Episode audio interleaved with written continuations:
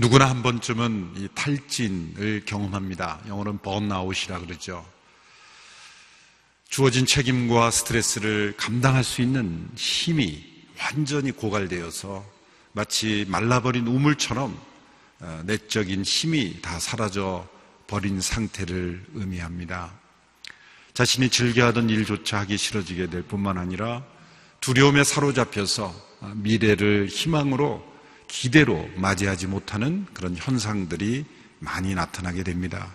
관계 어려움도 겪게 되고 또 분노가 자주 일어나고 공격적이 되고 이 모든 삶의 어려움이 예, 나타나게 되는 현상. 때로는 이것이 탈진에서 나오는 것인지도 모르면서 어, 그렇게 다른 데서 원인을 찾다가 아, 더큰 어려움을 겪게 되기도 합니다.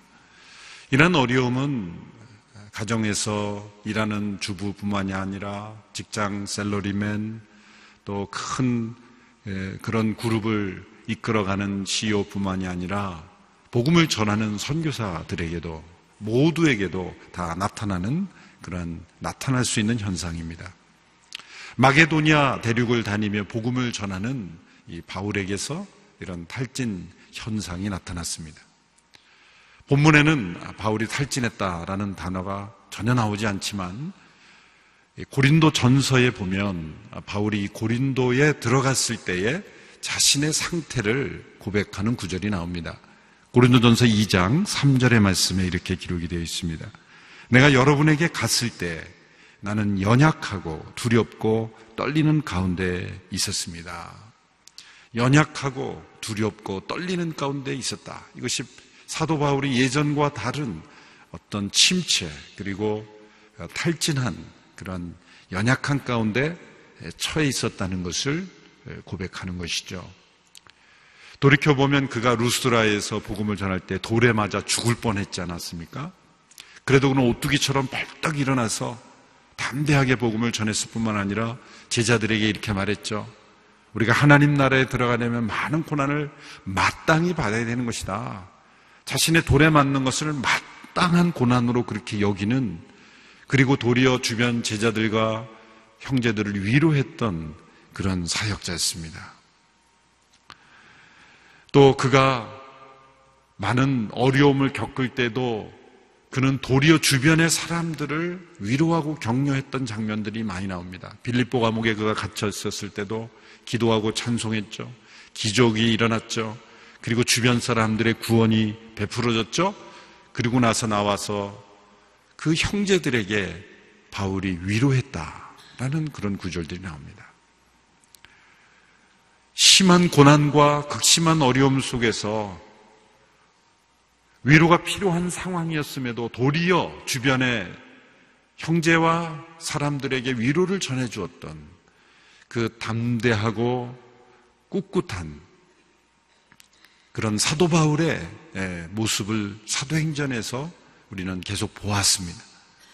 근데 고린도에 들어가면서 그는 연약하고 두렵고 떨리는 가운데 있었다. 무엇이 이 사도 바울로 하여금 이러한 연약함, 두려움 가운데 처하게 하였는가? 어쩌면 고린도에 들어갈 당시엔 사도 바울 자신도 왜 내가 이렇게 힘든가 알지 못했을 거예요. 이제 빌립보에서 나와서 데살로니가 그리고 베레아 그리고 아테네를 거쳐서 이제 고린도에 이르렀지 않습니까? 세 가지 원인을 찾아볼 수 있습니다. 첫째는 영적인 원인이죠. 영적인 원인. 고린도는 상업 도시입니다. 아테네가 철학의 도시라고 한다면 고린도는 돈이 중심이 된 상업 도시입니다.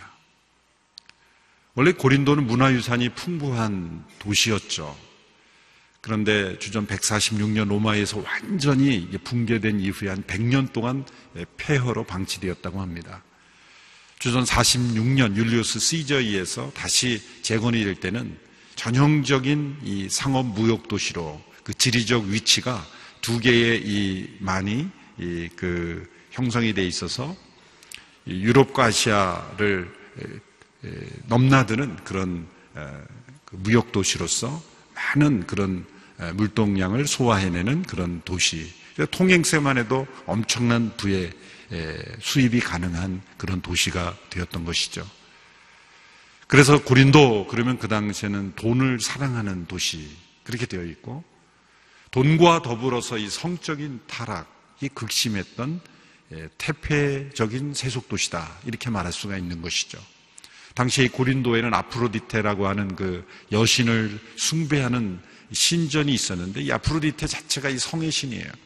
그래서 그 신전에는 천여 명이 넘는 그런 성노예들이 존재하면서 신전을 봉사한다는 이름으로 매춘을 일삼는 그런 일들이 가득했던 도시가 고린도라는 도시입니다. 그래서 그 당시에 사람들이 통용되는 말 속에 이 음, 음행을 하다라는 단어를 고린도인다운 행동이다. 고린도스럽다. 고린도인 같다. 그런 단어를 동의시할 정도로 그렇게 타락한 도시. 대표적인 이 세속 도시가 고린도시였습니다. 사도 바울이 아테네를 떠나서 아테네에서 변론과 지성적인 대화를 통해서 그는 복음을 전했습니다만 이 고린도에 들어가서 그는 그 엄청난 돈과 성, 성과 그리고 우상으로 가득 차 있는 그런 고린도의 영적 세력과 이제 대결을 해야 되는 영적 전쟁에 놓여 있었던 것이죠. 그러한 그 보이지 않는 영적 세력의 눌림 가운데 사도 바울이 자신도 모르게 그런 영적인 공격을 받았을 가능성이 높습니다. 두 번째는 이 정신적인 원인으로 볼 수 있습니다. 이 직전에 있었던 아테네에서 그가 변론을 통해서 어, 철학적인 대화를 통해서 복음을 전했죠. 어쩌면 그는 더 자신감이 있었을지도 모릅니다. 바울도 율법적인 지식뿐만 아니라 헬라적인 지식에 그가 그 아레오바고 광장에서 그 복음을 전할 때 사용되는 그 헬라 철학자들의 그 문학적인 그런 시를 인용하는 것을 보면 그가 미리 이렇게 설교를 준비하고 간 게 아니거든요. 그러니까 그런 어쩌면 즉흥 설교, 그냥 즉석에서 복음을 전하는 내용이었음에 불구하고 헬라 철학의 그런 문학적인 내용들이 인용되는 것으로 봐서 그 또한 해박한 헬라 문학의 지식을 가지고 있었다라고 볼 수 있어요. 어쩌면 사도 바울의 장점이 잘 드러날 수 있는 지역이 바로 아테네였다고 생각합니다. 그런데 기대보다는 결신율이 적었죠. 아마 그가 복음을 전했던 많은 지역 중에서 가장 결신자가 적었던 지역으로 볼 수 있습니다. 이것이 이 바울에게 보이지 않는 무력감, 실망감, 기대에 도달하지 못함으로 인해서 느껴지는 그런 어떤 좌절감. 그들은 바울이 전한 복음을 어떤 새로운 사상 중의 하나로 여겼지 믿지도 않고 반발도 심하게 하지 않았지만 그렇다고 믿지도 않았습니다. 그저 생각의 한 아류 정도로 사상적 단편으로만 여겼던 그런 그들의 모습. 그로 인해서 이 바울이 받았을 이 스트레스를 생각하면 이 복음을 전해고 누군가에게 복음을 전하는 그런 경험을 해본 사람들은 이 스트레스를 이해할 수가 있습니다. 기대보다 사람들이 반응하지 않을 때. 그것은 바울이 어쩌면 루스드라나 다른 지역에서는 사실은 돌이 날라올 것을 각오하고 복음을 전했기 때문에 돌이 날라와도 그것을 견딜 수 있는 힘이 있었던 거죠. 그런데 어쩌면 자신의 그 장점을 통해서 복음이 잘 전해질 수 있다고 여겼던 그 상황 속에서 오히려 자신에게 큰 좌절감이 주어져 있을 수가 있죠. 저도 예전에 한 일산에서 어느 성도님 가정이 아버님이 이제 얼마 못 사실 것 같다는 그래서 복음을 전해달라는 그런 부탁을 받고 제가 미국 가기 전이니까 뭐 10, 뭐 5년, 10여 년 전이겠죠. 15년 전이겠죠. 그래서 복음을 전하기 위해서 그 병원에 갔습니다. 그 병상에 앉아 계신 그 어르신을 놓고 제가 그 작은 칠판도 하나 준비해서 설명을 잘 했습니다. 하나님이 어떤 분이고 인간이 어떤 분이고 어떤 존재고 그래서 제가 할 수 있는 모든 지식을 총동원해서 그런데 제가 그 복음을 설명하면서 은연 중에 제 마음속에 이런 생각이 좀 들었던 것 같아요. 후에 생각해 보니까. 야, 이렇게 설명을 잘할 수가 있을까? 이렇게 설명해 주면 누가 믿을 수 있을까? 그러면서 그 자신의 교만이, 교만으로 충만하면서 제가 이 복음을 한 3, 40분 쫙 전했던 것 같아요. 청산유수처럼 쫙, 뭐, 하나님과 인간 타락, 구원, 왜 예수님을 믿어야 되는지를 쫙막 그려가면서 설명을 할 때 신나게 복음을 전했어요. 그랬더니 그분이 가만히 제가 결신을 초청했어요. 이제 예수님 믿으시겠습니까? 했더니 뭐 생각해 보겠다고도 아니에요. 그냥 순간 고개를 절레절레 흔드는데 저는 그, 그 영혼이 예수님을 믿지 않았다는 것도 안타까웠겠지만 더 안타까운 것은 너무 험한 거예요. 예. 그리고 같이 간 그 집사님도 보기에 너무 창피한 거예요. 인간적인 생각이죠. 제 마음 속에 왜 그분이 그런 반응을 했는지를 제가 돌아오면서 느낀 거죠. 사실 그 직후에 제가 다른 각도에서 이렇게 하면서 믿겠다고 결심했습니다만 그분이 고개를 절레절레 흔들 때 얼마나 제 마음속에 예, 실망과 스트레스가 다가오는지 그것은 제가 얼마나 잘 설명하는가 얼마나 논리적으로 잘 설명하는가 마치 무슨 물건을 프레젠테이션 하듯이 설명을 잘하는 것으로 한 영혼이 구원받을 수 있다고 생각하는 자체가 교만이죠. 제 마음을 돌이켜 볼 때 교만이 충만했어요. 그리고 나의 말하는 능력을 의지했고 나의 지식적인 정보를 가지고 복음을 전할 수 있다고 생각했다는 거예요. 그것이 스트레스로 다가왔습니다. 어쩌면 사도 바울이 아테네에서 자신의 기대보다 좀 아테네는 대화가 되는 사람들이 있을 것이라고 생각했을지도 모르겠어요. 그런데 도리어 결신율이 적었어요. 그것이 바울에게 가져다 준 그러한 정신적 아, 충격이 틀림없이 있었을 것이라고 생각을 합니다. 더군다나 사도 바울이 아테네로 들어온 이후에 바울은 자신과 함께 동행하던 신라와 디모데를 다른 곳에 보내죠. 신라는 빌립보로 보내고 디모데는 데살로니가로 보냅니다. 그가 복음을 전해왔던 지역 다시 가서 그들의 믿음을 확인하라고 보낸 거죠. 사실 바울은 데살로니가로 다시 가고 싶었어요. 여러 번 가고 싶었지만 막았다. 사단이 막았다. 그렇게 고백하고 있습니다. 그래서 디모데를 대신 보냈죠. 그리고 신라는 빌립보로 보내서 그때 예수 믿었던 사람들을 다시 기초 양육하는 세우는 그런 일로 보낸 거예요. 그러니까 자신의 필요보다도 그 성도들의 필요를 더 중요시한 그러한 처사죠. 그로 인해서 바울은 홀로 오랫동안 여행하면서 몸과 마음이 지쳤을 가능성이 많습니다. 세 번째는 경제적 이유입니다. 고린도에 이르러서 바울이 아마 경제적인 고갈이 일어난 것 같습니다. 그 이유는 그가 장막 만드는 일을 고린도에서는 다시 행했다는 거예요. 바울의 선교 원칙은 자비량 원칙이었습니다. 두 가지 이유 때문이었습니다. 첫째는 그 예수님을 잊지 않고 예수님이 누군지도 모르는 이들에게 복음을 전하면서 그들에게 후원을 받고 경제적 지원을 받아서 예수 믿게 한다는 것은 너무나 어려운 일이기 때문이죠. 오늘날도 일본 같은 지역에서 복음을 전할 때 그 교육자가 생활 지원을 받는다는 것은 정말 상상하기 어려운 거죠. 그렇죠. 예수님 믿냐 마냐 그것도 결정 못하는 사람들이 그렇죠? 그분들 생각에서는 내가 교회 나와주는 게 감사하다 그렇게 생각하는 그런 사람들도 있는데 어떻게 후원을 받겠습니까? 그게 바로 바울이 전도할 때의 그 당시의 사람들. 그러니 헌금 내라 그러면 오히려 안 나올 사람들이 더 많았겠다는 거죠. 그러니 자비량을 할 수밖에 없었고 두 번째는 그 당시 사도 바울을 철학 사상을 가르치면서 돈을 벌러 다니는 떠돌이 철학자 중에 한 사람 그 당시 그런 사람들이 있었던 것 같아요. 샬라탄이라고 부르는 그런 부류의 사람들로 바울을 예, 누명을 씌우는 그런 부류의 사람들이 있었기 때문에 자비량 선교 원칙을 세웠던 것이죠. 그래서 필요가 생길 때마다 장막을 만드는 천막, 그것은 당시에 가죽으로 만드는 이 천막, 당시에 이 군수 품과 같은 그런 에, 제품으로 납품되는 그런 일을 했다고 여겨지고 있습니다. 그래서 경제적 필요가 있을 때마다 그는 장막을 만들어서 또 생계를 유지하고 유지하고 그렇게 생활을 했던 것이죠.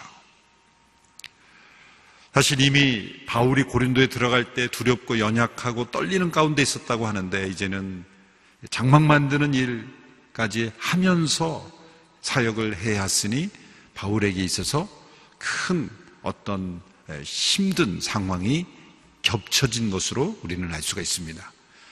이런 탈진 상태에 빠져 있는 바울을 하나님께서는 그냥 두지 않으셨습니다. 그를 위로하시고 격려하시고 그를 새롭게 하시고 새롭게 출발할 수 있는 새로운 힘과 능력을 공급하시는 하나님이심을 우리가 본문을 통해서 발견할 수 있습니다. 어떻게 하나님께서 이 바울을 격려하고 위로하시고 새 힘을 주셨는가? 하나님께서 보내신 첫 번째 위로의 선물은 바로 이 로마에서부터 온 아굴라와 브리스길라라는 부부였습니다. 오늘 본문 네, 보면은 2절과 3절의 말씀에 내용이 나와 있습니다. 우리 같이 한번 읽어볼까요? 시작. 그곳에서 그는 아굴라라는 유대 사람을 만났습니다.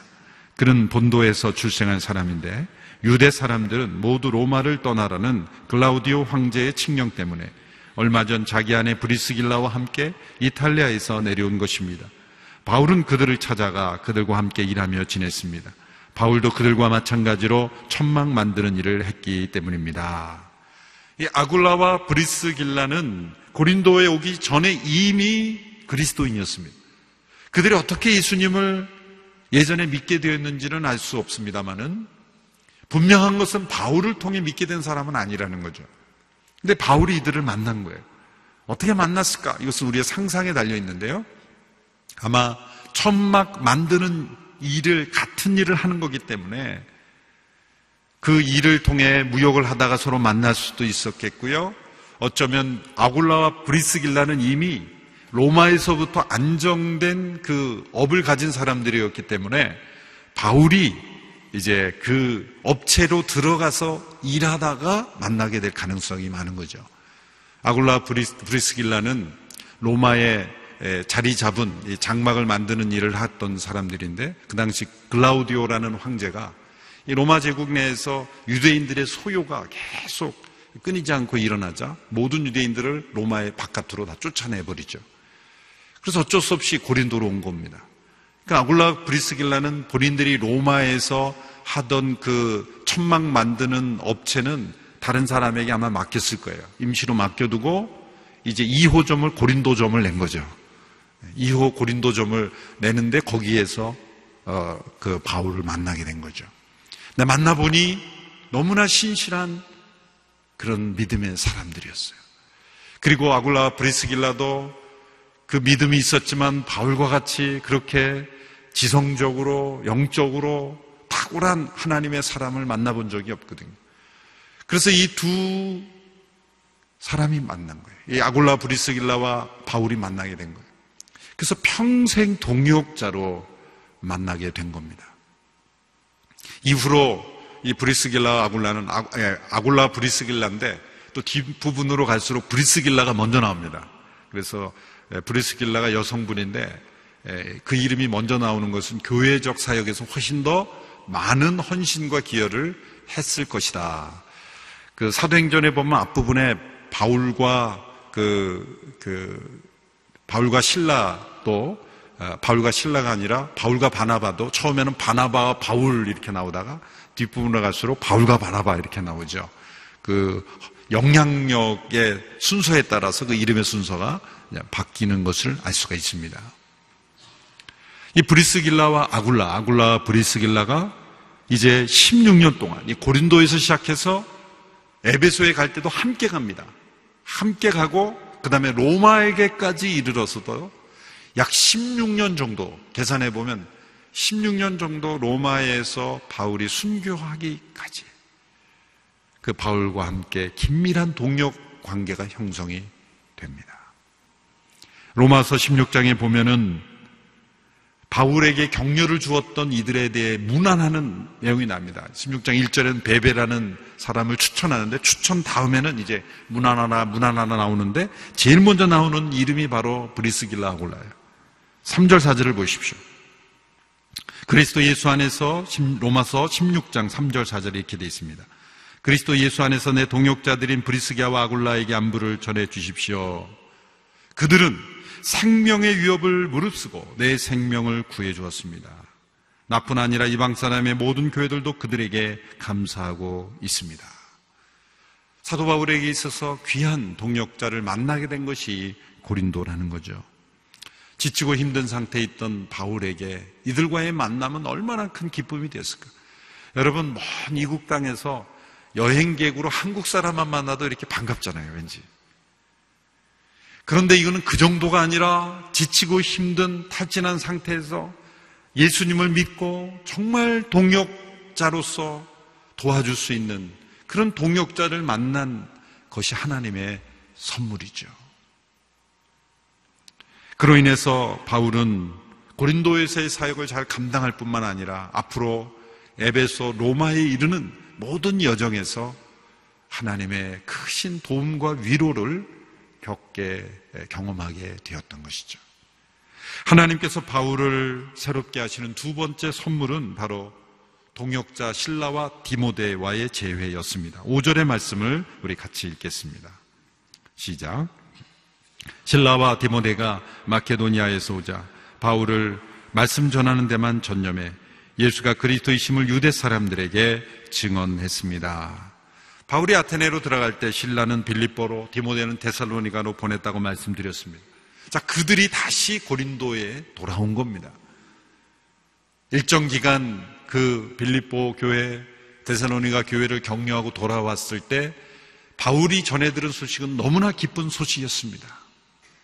데살로니가의 성도들은 데살로니가 1장을 보면 그 사람들의 속에 아름다운 믿음의 역사, 소망의 인내, 사랑의 수고가 나타났고 정말 그들의 믿는 자의 본이 되고 마게도냐 온 대륙에 그 데살로니가 성도들의 믿음의 소문이 났다. 그 감동을 편지에 쓴 거죠. 그러니까 디모데로부터 보고를 받고 그 기쁜 소식에 감사해서 그 반응으로 쓴 서신이 데살로니가 전서고 바로 이 고린도에서 바로 그 데살로니가 전서를 써서 다시 보낸 거죠. 그래서 데살로니가서를 보면 고린도에서 디모데를 통해 받았던 그 기쁜 소식에 대한 그 내용을 우리가 알 수가 있게 되는 거죠. 빌립보에서부터 온 소식은 그들이 정말 믿음 가운데 잘 있었을 뿐만 아니라 플러스 알파의 은혜가 있었어요. 그건 뭡니까? 헌금을 보내온 거예요, 헌금을. 헌금을 보내온 거예요. 그래서 그 디모데가 온 이후로부터 말씀 전하는 일에 전념할 수 있게 되었다라는 구절이 나오는 겁니다. 장막 만드는 일을 잠시 내려놓고 다시 말씀을 전하는 일에 전념할 수 있게 되었다라는 거죠. 데사로니가 전서 3장 7절 9절에 보면 그가 받았던 위로를 이렇게 고백하고 있습니다. 같이 한번 읽어볼까요? 시작. 그러므로 형제들이여 우리가 모든 궁핍과 환란 가운데 여러분의 믿음으로 인해 위로를 받았습니다. 여러분이 주 안에서 굳게 서 있다니 우리가 이제 살 것 같습니다. 우리가 우리 하나님 앞에 여러분을 인해 기뻐하는 모든 기쁨에 대해 우리가 하나님께 여러분에 대해 어떤 감사를 드릴 수 있겠습니까? 이게 기쁨이 넘쳐나죠? 이런 표현이 있어요. 우리가 이제 살 것 같습니다. 이건 뭐냐면 지금까지 너무 힘들었다는 거예요. 그러니까 데살로니가에 잠시 복음을 전하고 불과 몇 주밖에 되지 않아서 도망가야 했던 그런 마음이 바울의 마음을 억눌렀다는 거예요. 이제 살 것 같습니다. 위로를 얻고 새 힘을 얻게 된 거예요. 또 빌립보를 통해서 얻은 그 소식과 그 후원을 통해서 바울이 어떤 고백을 합니까? 빌립보서 4장에 보면은 그 빌립보 성도들의 헌금이 향기로운 재물이다. 향기라 그랬어요. 그 향기라는 단어가 왜 쓰여져서 헌금에 쓰였을까요? 그 향기는 구약의 레위기에 근거하면 이 향기는 자발적 헌신에 붙여지는 단어예요. 레위기에 다섯 가지 제사가 있는데 번제, 소제, 화목제, 속번제, 속제제 다섯 가지 제사가 있는데요. 자발적으로 드려지는 제사는 이는 향기로운 냄새다. 그 향기로운 제사다. 그런 표현이 덧붙여집니다. 근데 의무적으로 드려지는 제사는 향기라는 단어가 나오지 않아요. 여러분 무엇이 향기로운 인생입니까? 법 때문에, 제도 때문에, 어쩔 수 없어서 사람 눈치 때문에 원치 않는데 부득이하게 하는 건 향기가 없어요. 그냥 누가 부탁하지도 않았는데. 안 해도 되는데. 그리고 그렇게까지 하지 않아도 되는 일인데 자발적으로 사랑으로 헌신해서 하는 일은 향기 있는 거예요. 바울은 자비랑 선교 원칙인데 왜 빌립보 교회 성도들이 헌금을 받았습니까? 그것을 향기로운 제물이기에 자신이 하나님께 드려진 향기를 막을 수가 없다는 거예요. 자신의 원칙이 중요한 게 아니라 자신의 원칙을 절대 시하지 않고 하나님께 드려진 향기로운 제물이기 때문에 바울이 받은 거예요. 그리고 빌립보 교회 성도들은 요청해서 보낸 게 아니라 자발적으로 그래서 그가 고린도에 있었을 뿐만 아니라 로마에게까지 갈 때도 바울을 추적하면서 이 향기로운 헌금으로 선교 후원을 한 거예요. 그래서 바울이 감동을 받은 거예요. 그래서 빌립보 교회 성도들로부터 가장 큰 격려와 은혜를 받았다는 것을 빌립보서를 통해서 보고 말해요. 빌립보서의 기록 목적이 헌금 잘 받았습니다라고 영수증 써준 겁니다, 사실은. 그 그리스도의 아름다운 성육신과 낮아지심 그리고 그런 걸 설명하면서 나중에 사장에 그 본론을 기록하고 있는 것이죠. 사도 바울이 가장 어려운 그 상황 속에서 브리스기아 아굴라라는 동역자를 만났고 그리고 빌립보 교회 성도들로부터의 아름다운 향기로운 헌신을 통한 격려를 받았고 여러분 온누리교회 우리 성도들의 선교사님들에 대한 그 사랑과 헌신이 이런 향기로운 그 빌립보 교회 성도들이 가장 어려운 바울 가운 바울 선교사의 그 헌신을 격려하는 위로가 될 수 있게 되기를 바랍니다. 향기로워야 돼요. 그래야 하나님께서 그를 통해 역사해야 돼요. 하나님께서 바울을 위로하시는 세 번째 선물은 주님께서 환상 가운데 직접 나타나신 거예요. 그래서 위로해 주신 거예요. 18장 9절에서 10절의 말씀을 우리 같이 읽어보겠습니다. 시작. 어느 날 밤 주께서 환상 가운데 바울에게 말씀하셨습니다. 두려워 마라. 잠잠히 있지 말고 말하여라. 내가 너와 함께 있으니 아무도 너를 해치지 못할 것이다. 이 도시에는 내 백성이 많다. 바울이 여러 번 어려움과 위기 있을 때마다 주님께서 환상 가운데 나타나셨죠. 로마로 호송되는 그 배가 풍랑을 만났을 때도 두려워 마라. 또 예루살렘으로 향하는 그 앞걸음에서 담대하라. 주님께서 이렇게 때마다 나타나셨죠. 그런데 아시아를 복음하려고 그가 집중하고 있을 때는 마게도니아에 사람이 환상 가운데 나타나서 건너와서 우리를 도우라. 그러니까 거기 아시아에 머무르지 말고 유럽 대륙으로 건너오라. 새로운 곳으로 이동하라. 라는 그런 환상의 계시였죠. 그런데 이 고린도에서 나타난 환상은 뭡니까? 움직이라가 아니라 그냥 머무르라. 머무르라. 여러분 생각해 보면 고린도 시와 같은 곳에 바울이 머무르고 싶었겠습니까? 그냥 빨리 지나가고 싶었을 거예요. 그 돈과 우상과 타락으로 가득한 그 도시에 머무르고 싶지 않았을 거예요. 데살로니가에는 머무르고 싶었어요. 그런데 불가피하게 떠나야만 했고 다시 갈 수도 없었어요. 그런데 그냥 지나치고 싶을 정도로 타락한 세속 도시인 고린도에는 머무르라고 하시는 거예요. 참, 이 하나님의 사역자, 하나님의 사람들은 자기가 있고 싶은 곳에 있는 게 아니에요. 떠나고 싶은 곳에는 있으라고 그러고 있는 있고 싶은 곳에는 떠나라고 그러고 같은 말인가요? 아, 다시 떠나고 싶은 떠나고 싶은 곳에는 있으라 그러고 있고 싶으면 떠나 그러고 맞죠? 네. 자기 마음대로 사는 게 아니라는 거예요. 데살로니가에는 가고 싶었는데 못 가게 하고 고린도 교회는 어쩌면 그냥 힘들어서 떠나고 싶은데 있으라 그러고 참 이것이 이 하나님의 인도하심. 두려워 마라. 두려움은 사단이 주는 것이다. 네가 두려워할 이유는 없다. 왜? 내가 너와 함께하기 때문이다. 잠잠하지 마라. 그가 낙심과 탈진 가운데 있었기 때문에 그가 잠잠하고 싶었을지도 있습니다. 아무도 너를 해치 못한다.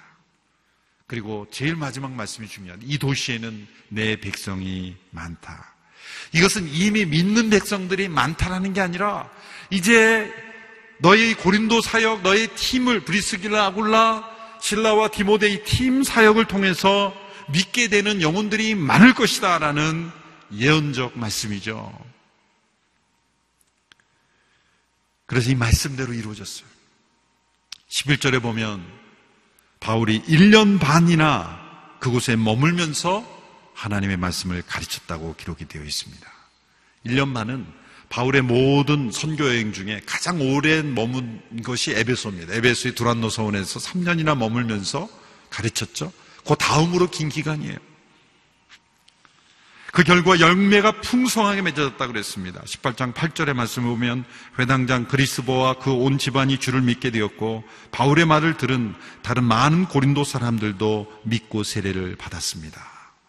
많은 고린도인이 믿고 세례를 받았습니다. 풍성한 전도 열매가 맺어진 거죠. 어쩌면 바울은 기대하지 않았을 수도 있어요.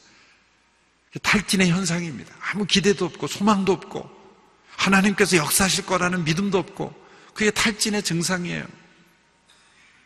그런데 주님의 격려와 위로로 바울의 기대했던 곳이 아닌 곳에서 풍성한 열매가 맺어졌죠. 그 고린도 교회 대다수의 믿는 사람들은 그 당시 노예 계층이었을 것으로 분명히 알 수 있습니다. 본문에는 회당장과 그 가족들이 믿게 된 것이 나왔지만 고린도전서 1장 고린도서에 보면은 그 당시 고린도시에는 한 70만의 인구가 있었는데 60만 정도가 다 노예였다는 거예요. 하루 계층, 그 당시 신분사에서 하루 계층이었다는 거예요. 그래서 고린도 1장에서 바울이 이렇게 말하죠. 형제들의 여러분의 부르심을 생각해 보십시오. 육신적으로 지혜 있는 사람이 많지 않고 능력 있는 사람도 많지 않고 가문 좋은 사람도 많지 않습니다. 그러나 하나님께서는 지혜로운 사람들을 부끄럽게 하시려고 세상에 어리석은 것들을 택하셨고 강한 것들을 부끄럽게 하시려고 세상에 약한 것들을 택하셨습니다. 사도 바울의 자신의 한계에 도달했을 때 하나님의 능력이 나타났어요. 성령의 강력한 역사가 은사가 나타난 것이 고린도 교회 아닙니까? 물론 은사 문제로 시끄러웠지만 성령 역사가 강하게 나타났던 지역이 또한 고린도 교회이기도 합니다. 그래서 1년 반 동안 그는 그곳에 머물면서 풍성한 열매를 맺게 된 것이죠. 연약하고 두렵고 떨리는 가운데 있었지만 1년 6개월의 사역을 통해 풍성한 열매를 맺게 되었어요. 여러분 우리가 힘있고 강하다, 자신있다 여길 때 하나님의 메시지는 약합니다. 그러나 우리가 두렵고 떨림과 연약한 가운데 있었을 때 도리어 하나님의 능력이 우리를 통해 나타나게 된다는 거예요. 이 세상 가운데 있을 때 우리가 약할 때 우리의 강함이 되시는 하나님을 의지할 수 있게 되기를 바랍니다. 하나님이 때로 우리의 인생을 약함 가운데 두시는 것은 더욱더 크신 하나님의 능력이 나타나게 하시기 위함입니다. 바울이 타락한 세속 도시 고린도의 한복판에서 경험하였던 이 하나님의 위로, 이 하나님의 능력을 이 세속화된 세상에 살아가는 우리 모두가 동일하게 경험하게 되기를 주님의 이름으로 축원합니다. 기도하겠습니다. 연약함, 두려움 가운데 있었던 바울을 격려하시고 그를 새로 하시, 새롭게 하시고 그를 사용하신 하나님 아버지 이 세상 속에 두렵고 연약한 가운데 처해 있는 모든 영혼들 오늘 거룩한 주의를 통해 말씀을 통해 새 힘과 능력과 위로와 소망으로 새롭게 하여 주시옵소서. 우리가 있어야 될 자리가 이 세상 한복판임을 믿습니다.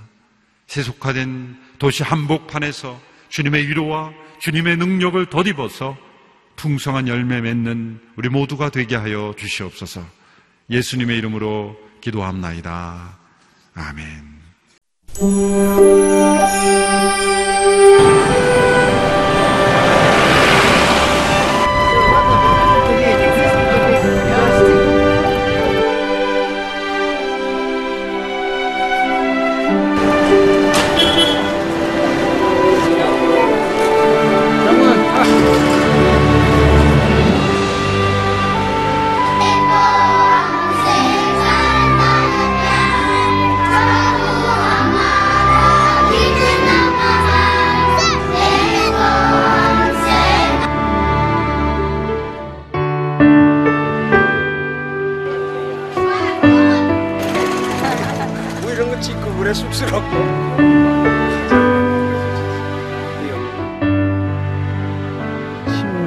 옆에가 어, 힌두 무당 소그래요. 그러니까 예, 거의 뭐 밤이면 기도로 예, 밤을 새야 되고.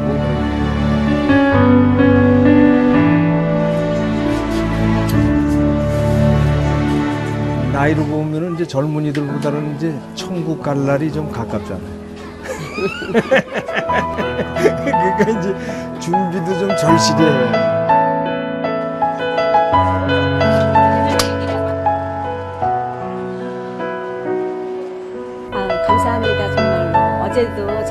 인터넷을 통해서 CGN TV를 봤거든요. 근데 어제 제가 참 힘들었었어요. 뭐, 뭔지 몰라도 막 마음이 막 이렇게 요동을 음. 치고 막 한국에 돌아가고 싶다는 그런 마음이 들었는데 어제 그거를 보고 제가 아니구나.